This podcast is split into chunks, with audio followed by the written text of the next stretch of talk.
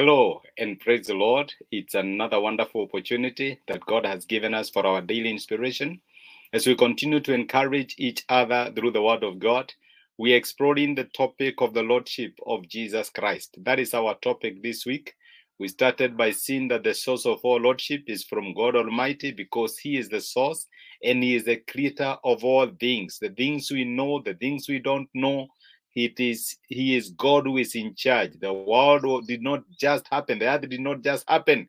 And the universe did not just occur. God created all.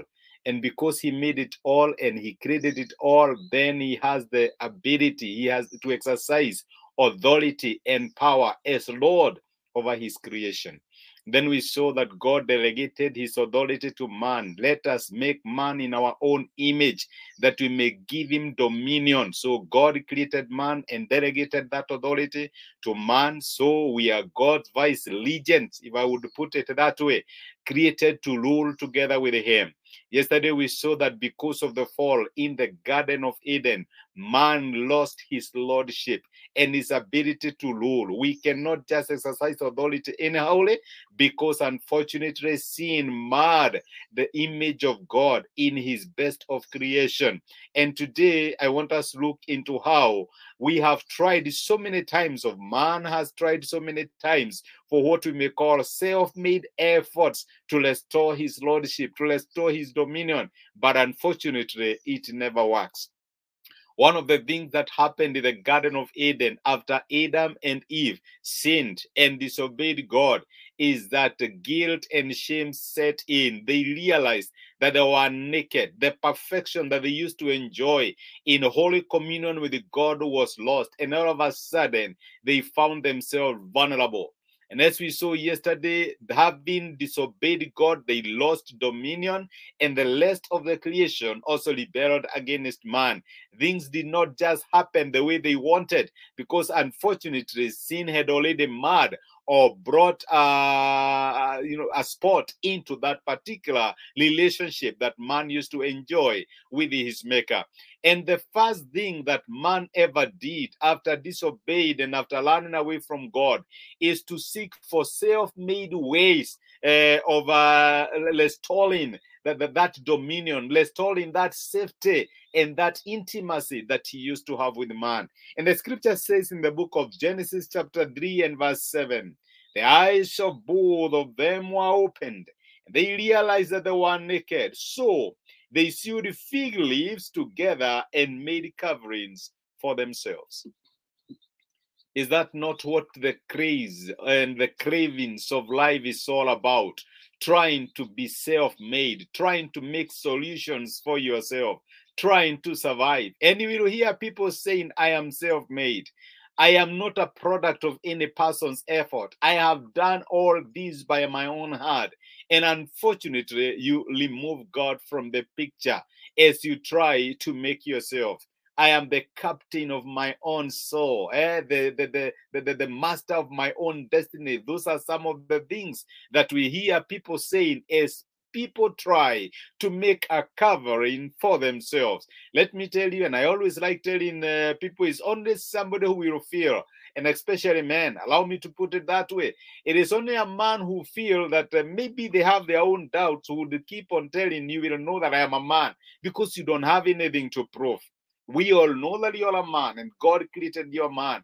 It is only somebody who has their own fears and some their own reservations from inside who will start saying things like, I am a man, or, you know, I, I, I am a master of my own destiny, captain of my own soul, you know, trying to show that you are self-made. Man tried after disobeying God, after losing his dominion, to be self-made. And the first thing he did, he made a covering made of fig leaves. What coverings do we try to make far away from God? Some of us learn through religion. Religion does not create intimacy between man and God. Religion is trying to do things to preach that thing that you call a God. But actually, God created us for a relationship, not so that we can exercise religion. He is a God such that you can go to him the way you go to your other father and say, my Father who is that in heaven. That is the relationship that God has always yearned to have with man from the beginning. But unfortunately, we try to do things so that we can praise God. We try to give so that God can be pleased with us. We try to help. We try to do some things, just trying to win points or to score points with God. And unfortunately, this never works. And why? Because man lost his dominion. So he tries so many ways to restore this dominion. After they tried to make the fig coverings and it did not work, it is actually God who realized what they needed. And the scripture says that God made a covering for them from the skins of a lamb. In other words, God gave them something that was a bit more permanent than leaves. In other words, that shows that no matter how many times we try to get covering from other areas of life, the true covering that is meant to protect us can only come from God. It is only God who can protect us. And I always like telling people that before Adam realized that he actually needed a helper, it is God who realized the problem that Adam had, you know, the need that Adam had, and he provided a helper. Before Adam knew what he needed for covering, it is God who knew what kind of a covering that Adam required, and he provided that particular covering. Where are you trying to cover your life outside God's design and God's will? What self-made efforts are you making to try to advance in life? And God is not in them. God never created man to be independent. God created man to live dependent on him. We can only exercise our dominion when we go back into fellowship with God. Just because you saw what your boss was doing and you are now trying to do it, many times it will fail because you may not have the favor, the grace, and the skills that your boss had. And you know that is what many of us do when we rebel from, from, from our employers. Just because you saw how your parents build their family does not mean that you still have the same to build your family. There is special grace that God gives in some of these things. Instead of resorting to self-made efforts to make ourselves, why don't we go to God just the way we are? And we tell God, you never created us to be independent. You created us to be dependent on you, Lord. Help me to make my life what you envisioned it to be. We are nothing without God, and we can achieve nothing without God. If the lordship of God is to be restored in our lives, we must surrender. We must cease from self-made efforts to make ourselves and go to God and tell God, we are now insufficient on our own. God, make us. And let me tell you, he is always willing to help us and to make us, because we are nothing of our own. Our ability to sell, to seek self-made means to advance our causes in life will always fail, because God never created us to live independently of him. God created us so that we can depend on him. We can only exercise our lordship when we come into communion with God. Thank you. We shall continue with this topic tomorrow. Thank you so much for joining me. I am grateful. I don't take it for granted. Could we pray together? Thank you.